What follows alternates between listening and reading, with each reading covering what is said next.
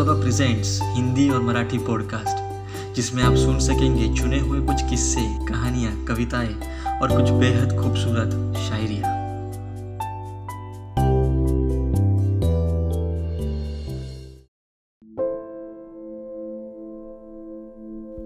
दौर ही ऐसा है आज का मैं भी शहरों में रहता हूँ। अलग अलग जनरेशन के हिसाब से। कुदरत ने भी अच्छा खेल खेला है मगर। मैं भी लौट आया कुछ दिनों पहले। अपने घर, जहाँ मैं पहले रहा करता था। मैं कल शहर लौट जाऊँगा, खुद घर ज़िंदगी में फिर कहीं खो जाऊँगा। यादें आएगी ज़रूर बीते हुए कल की, मगर मैं ज़िंदगी जीने की फ़िक्र में फिर से उन्हें भूल जाऊँगा।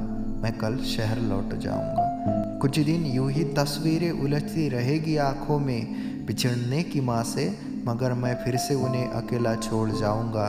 मैं कल शहर लौट जाऊँगा। मैं कल शहर लौट जाऊँगा। मैं नहीं जानता था ये कुदरत फिर से बचपन लाएगी। माँ के हाथों की रोटी फिर से थाली में आएगी। यूँ ही बिछड़ेंगे। कल जैसे पहले बिछड़े थे। मैं फिर से जॉब वाली बात दौड़ाऊँगा फिर से उन्हें अकेला छोड़ जाऊँगा। मैं कल शहर लौट जाऊँगा। मैं कल शहर लौट जाऊँगा।